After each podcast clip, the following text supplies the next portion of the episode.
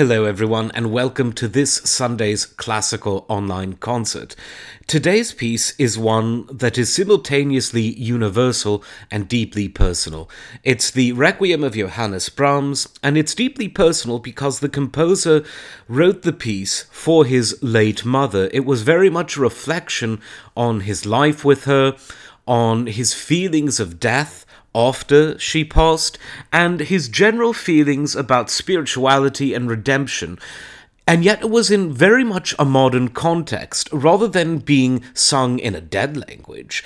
It was sung in the modern vernacular in contemporary German, and this made it very personal again to Brahms, but at the same time, it ushered in an era of requiem for a new world, a world of the modern nation state, a world where people were seeing themselves in terms of their national identity rather than the sort of cosmopolitan identities of previous centuries.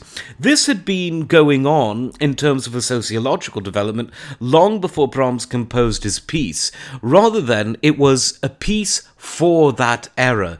It was a piece that was very much at home in this late 19th century that was all terribly exciting, terribly modern, and in many ways the apotheosis of modern European society.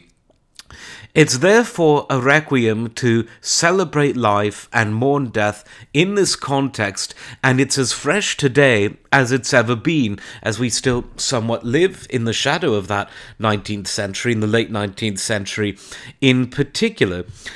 I've decided to present two different recordings of this wonderful piece. One is by Wilhelm Furtwängler and the other by Wilhelm Mengelberg. Each recording, each version, incredibly special in its own right, but very different. How do you ask? I think for now I'll leave that up to you. Enjoy two wonderful versions, the two